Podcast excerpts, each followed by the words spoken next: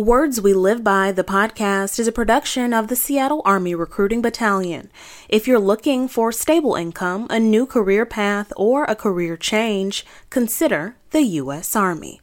Learn more by following us at Go Army Seattle. A quick note before we get into the episode.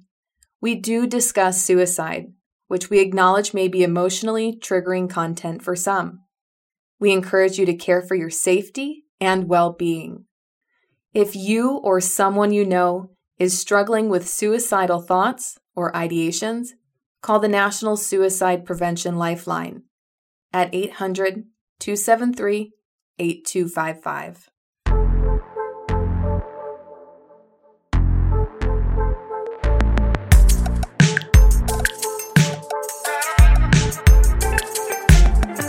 Hello and welcome to Words We Live By. I'm your host, Staff Sergeant Saxon. I want to read a quote from our next guest, Kyle J. White. It's just a matter of time before I'm dead.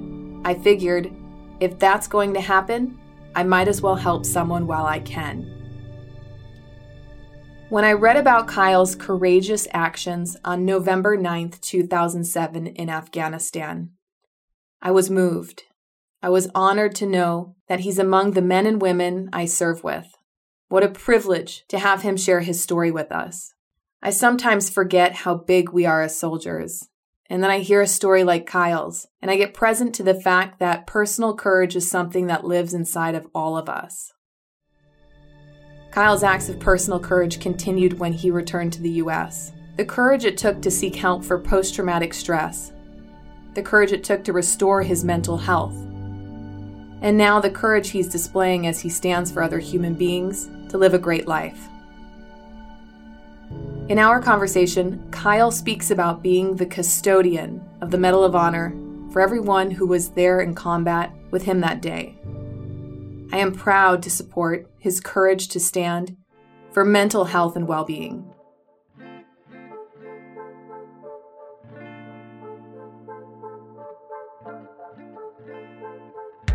Kyle, it's so great to have someone from Washington State on the podcast today.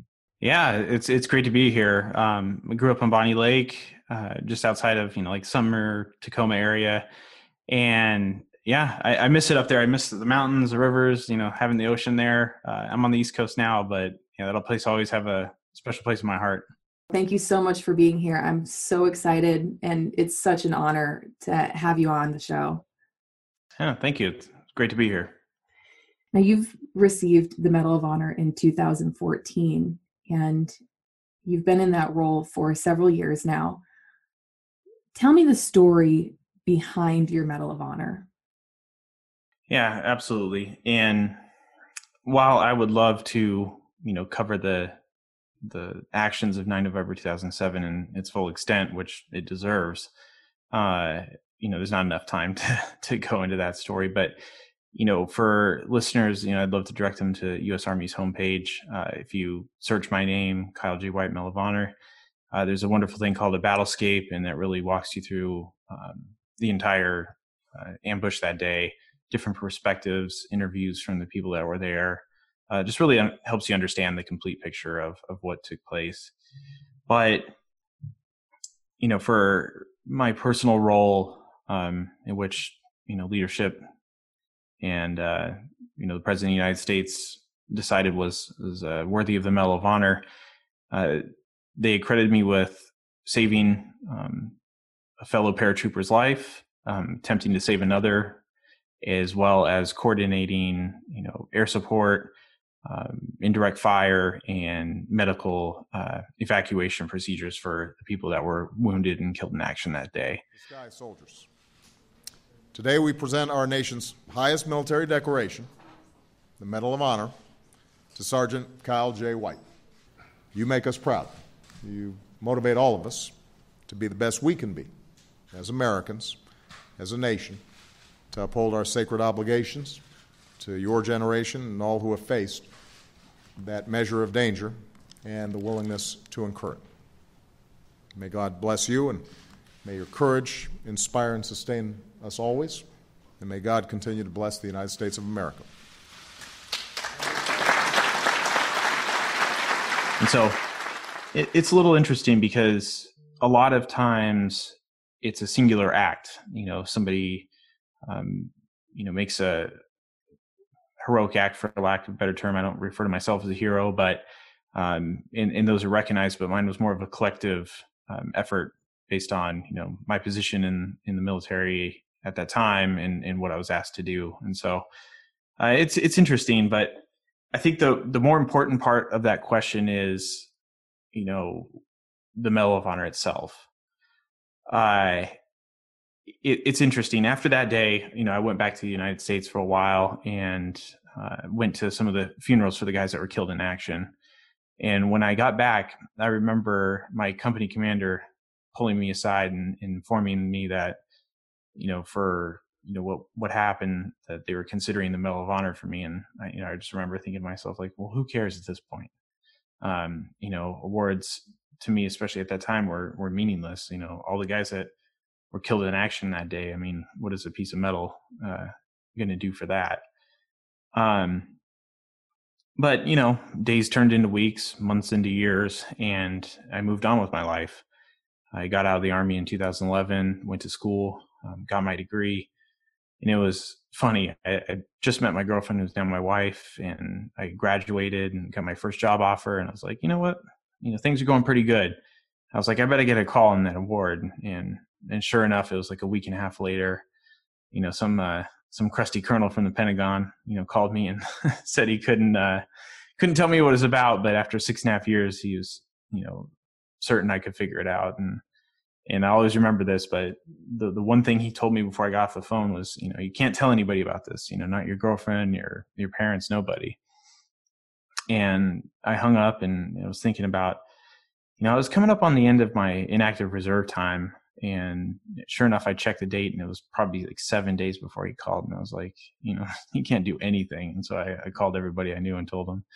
And so, uh, it, it was interesting, but I you know I think the last part I'd like to highlight with that question is there's you know al- always this narrative around being a Medal of Honor recipient, and I heard it before being awarded uh, the medal by President Barack Obama, but you know everybody says the word is heavy, and you know I, I never understood that, but you know it was the moment when he was placing the award around my neck, I was looking directly you know, in the audience at some of the Gold Star family members that were there.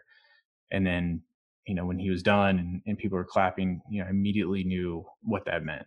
Um, because regardless of how you feel about being awarded at, you know, various points of military service, whether it's for, you know, doing a job well done or, you know, an act of uh, valor like the Medal of Honor, um, it, it's important to remember that you're custodian so for for me, I'm not a, a recipient, but just a custodian for a specific point in you know our proud military history. And and for me, it's you know the ambush on 9 November 2007. You know, six guys that were killed in action. Um, the rest of the the guys that were killed not only in our unit but just in, in the deployment in general.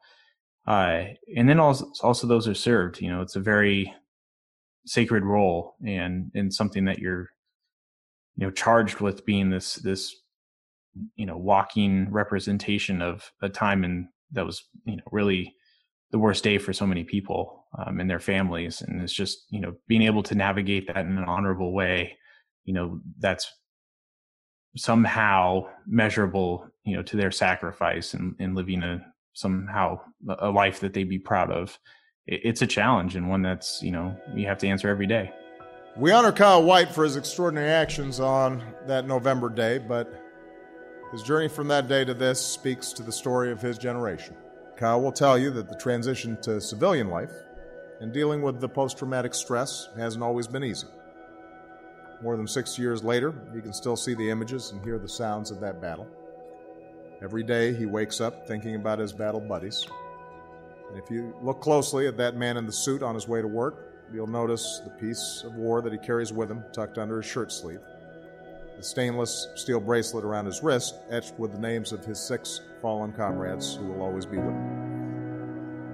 Their sacrifice motivates me, he says, to be the best I can be. Everything I do in my life is done to make them proud. What does personal courage mean to you? Having personal courage is, you know, something that I feel like no matter what walk of life you come from, um, no matter what role you wear while wearing the uniform, uh, you know, having the courage to do what's right, you know, morally, um, whatever it may be, whatever drives you, uh, I think that's always, you know, it's an exceptional measure of a soldier. I've known many people in my time. Um, you know, I've been out since 2011, so it seems like a lifetime ago, but also yesterday at the same time. But you know, moments in in service and then after where you know you're called upon to make tough choices. Um, you know, ones that may get, go against the status quo. You know, go against those that are of a collective mindset. Uh, maybe it's your peers, coworkers, whatever it may be.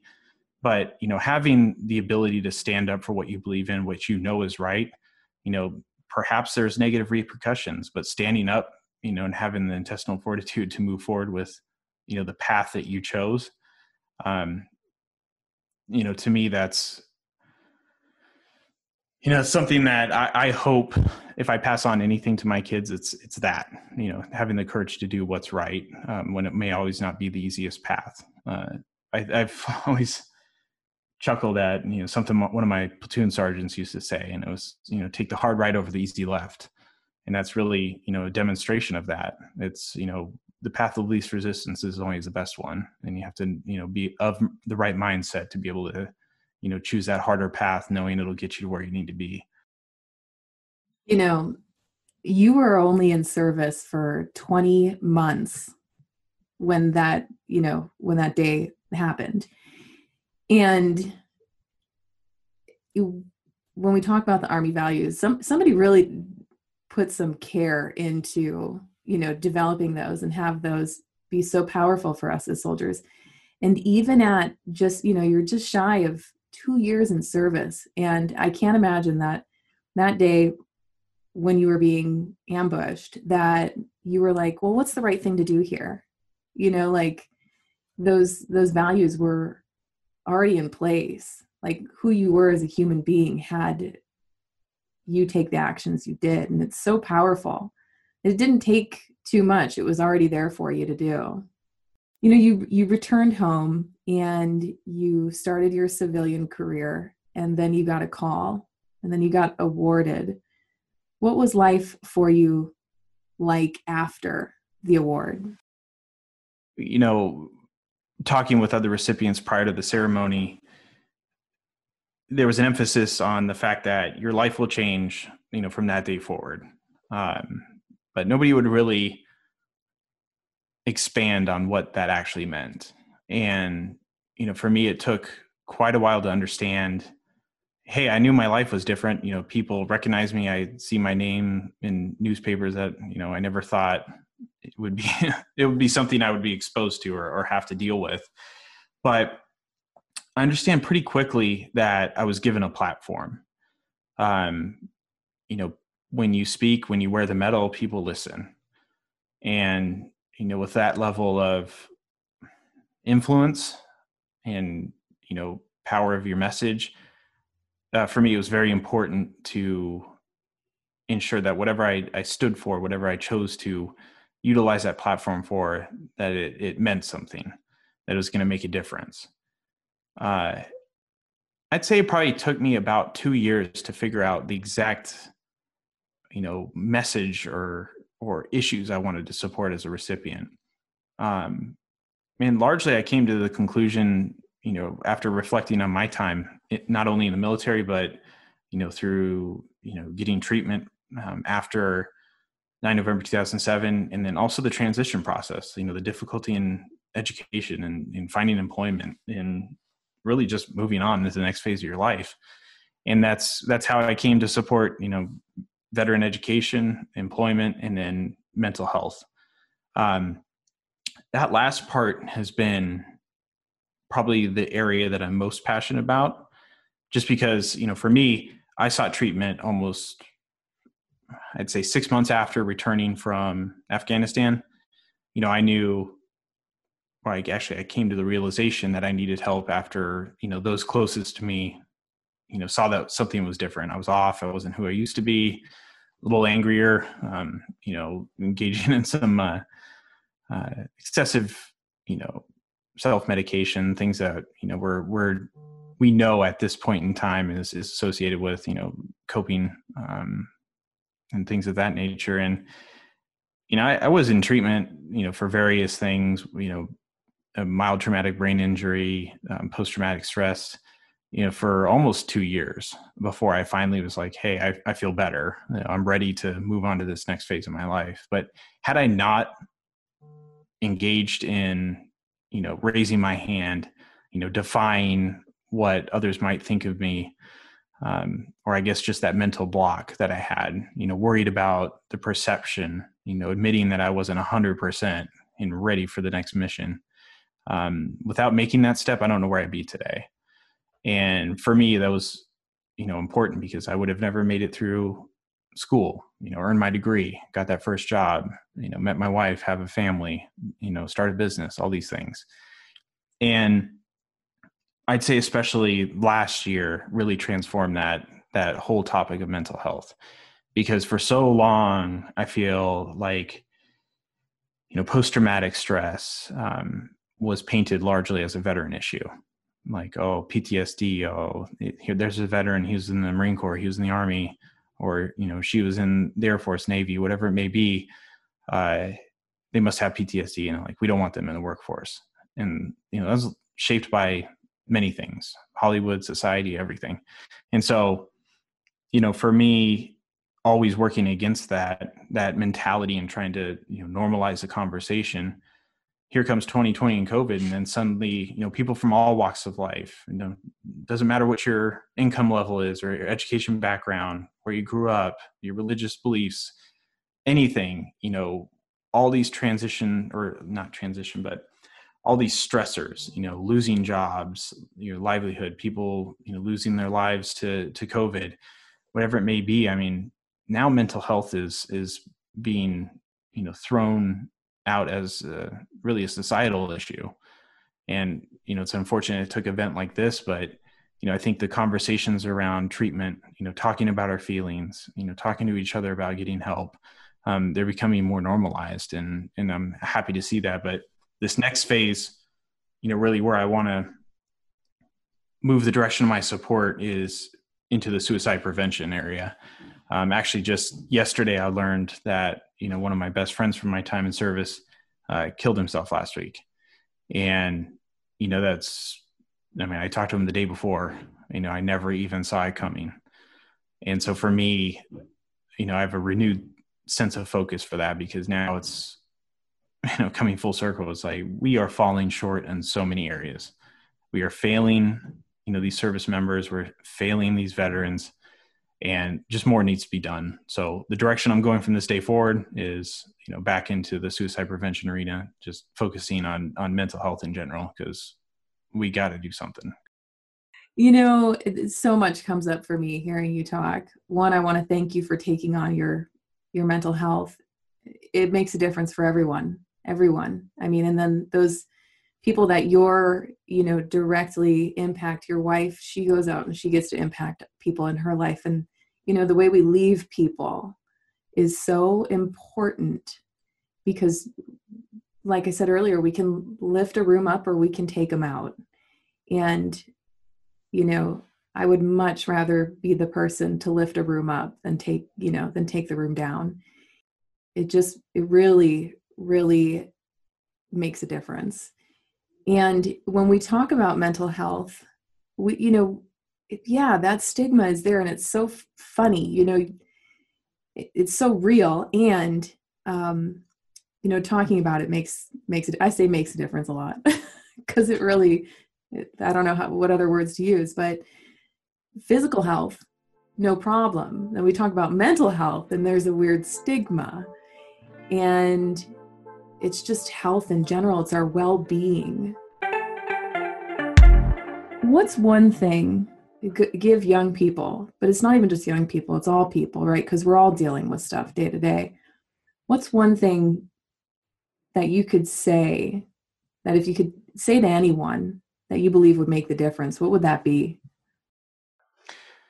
Uh, you know, this phrase has been, um, well, two phrases really is what I would want to get across. And, you know, there's different variations said by, you know, people all throughout history, but, you know, be the change you want to see in the world. And if you're going to lead, lead from the front. Um, you know, two different kind of contexts, but, you know, you, especially speaking on the whole mental health, you know, subject that we just covered, you know, if we want to really see a change in not only the the perception, you know, of of others on mental health, but also just how we address this inside the ranks. Um, you know, we're going to have to be the ones that decide to make that change. And so, you know, really, even if it's you know, you know, new recruits coming in day one, you know, if we can somehow get it into their heads that you know mental health is just as important as your physical health you know the mental readiness the physical readiness you know you know your physical training that preparation we need to be able to put that same sort of you know fortitude that readiness inside you know the mental health space because you know these conflicts we may be in a little situation now where you know we're seeing some you know rearranging of forces you know mission mission areas may be changing, new threats popping up. You know, we we know what this cycle is, and th- these problems, these stressors, this you know continual cycle of post traumatic stress it's not going to go away unless we can change it from the inside you know before these people become veterans. Um, and if if you're going to be in a leadership position you know lead from the front. So what i would challenge any leader listening to this or that hears these words is you know take your soldiers aside you know once a week once a month I, I don't care. But you know have the conversation ensure that everybody knows you know eh, they're all looking to you for making the right choices guidance mentorship. Make sure that you know that you have their best interests like you want to take care of them. Um, you know be that example. Talk about your personal you know struggles with mental health you know if you've gotten treatment you know share about that if you're willing to. You know be that example. You know you really have an opportunity to change the culture from the ground up and i know i've already said that before in this talk but that's really how we're going to affect long-term change. Speaking on that personal courage that we mentioned earlier now's the time. Like you know be be an example of that personal courage. Put yourself out there. Help change lives? Well, you know, I'm a, I'm a fairly confident human being, but one thing I'm always nervous to share with people is that I've never deployed.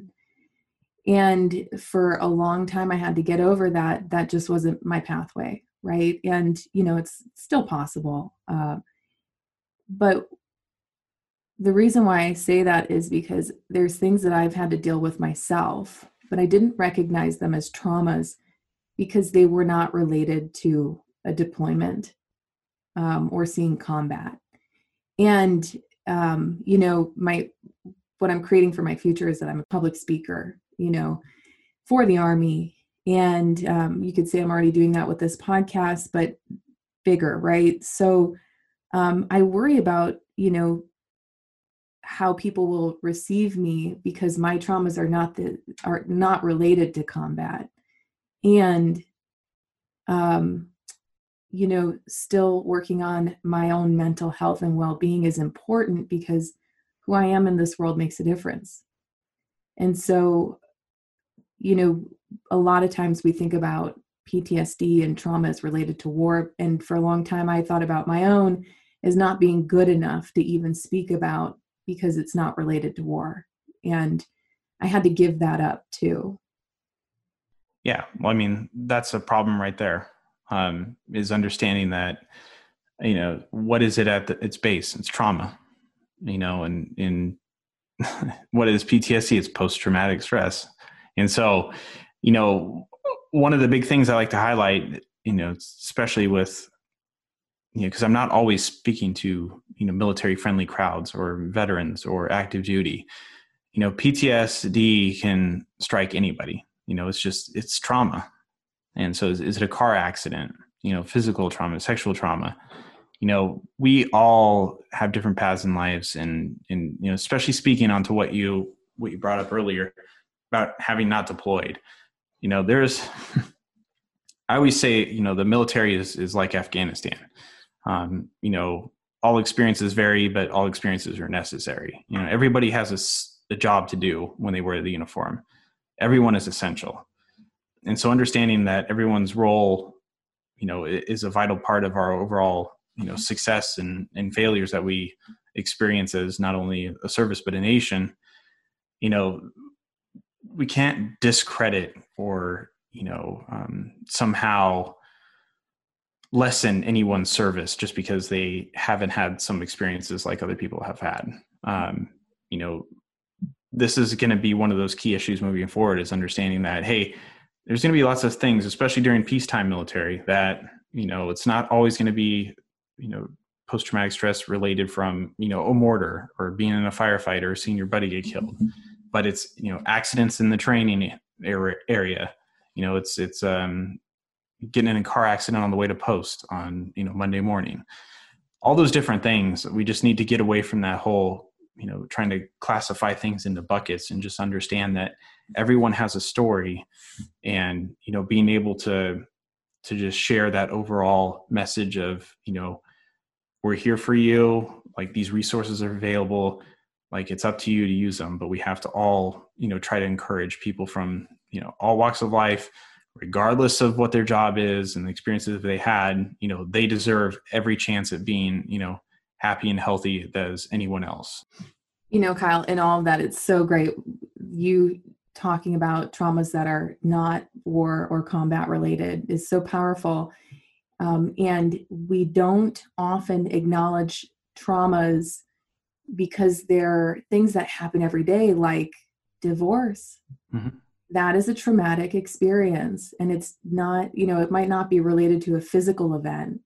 And like it is quite traumatizing. I mean people make promises to their spouse for the rest of their life and then all of a sudden that's not the way their life is going to go anymore. That's traumatic. and um, i just wanted to add that one because it is it's such a common thing to happen day to day and we haven't really acknowledged it as a trauma. And there's other things too that we um, skip over or we think, you know, could be easy or we pretend they're easy or maybe they're not traumatic because, you know, it's not extreme and they're so common. And I just wanted to acknowledge that there are things that happen every single day to in our lives as humans that can be traumatic and we just haven't discovered it yet as a traumatic thing to happen. Yeah. Yeah.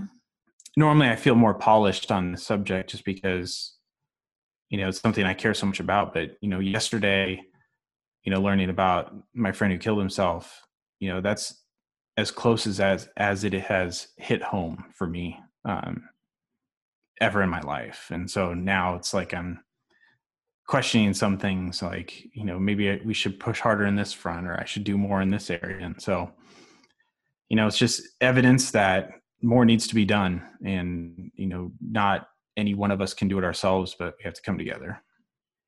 It really is coming together kyle. And you know throughout this whole conversation i really got your partnership in that. I really do. And you know i know that that partnership exists even though we've just met today and uh, it really it really means something and i know it takes something too you know we can't do this alone you know anything. We can't do life alone. I can't do this podcast without Sierra. and I cannot, um, you know, I can't combat mental health without people like you in the world too. So, really, thank you for being here. Thank you for what you do. And thank you for what you've done in the past. Absolutely. Thanks for having me. Thank you for tuning into the Words We Live By podcast. I'm your host, Staff Sergeant Saxon. Sierra Starks is our producer, and this podcast is sponsored by the Seattle Army Recruiting Battalion. Do us a quick favor and hit that subscribe button so you don't miss a moment of season two. And leave us a review on Apple Podcasts. We'd love to hear from you. Follow us at Go Army Seattle and let's connect about all the amazing opportunities the U.S. Army has to offer.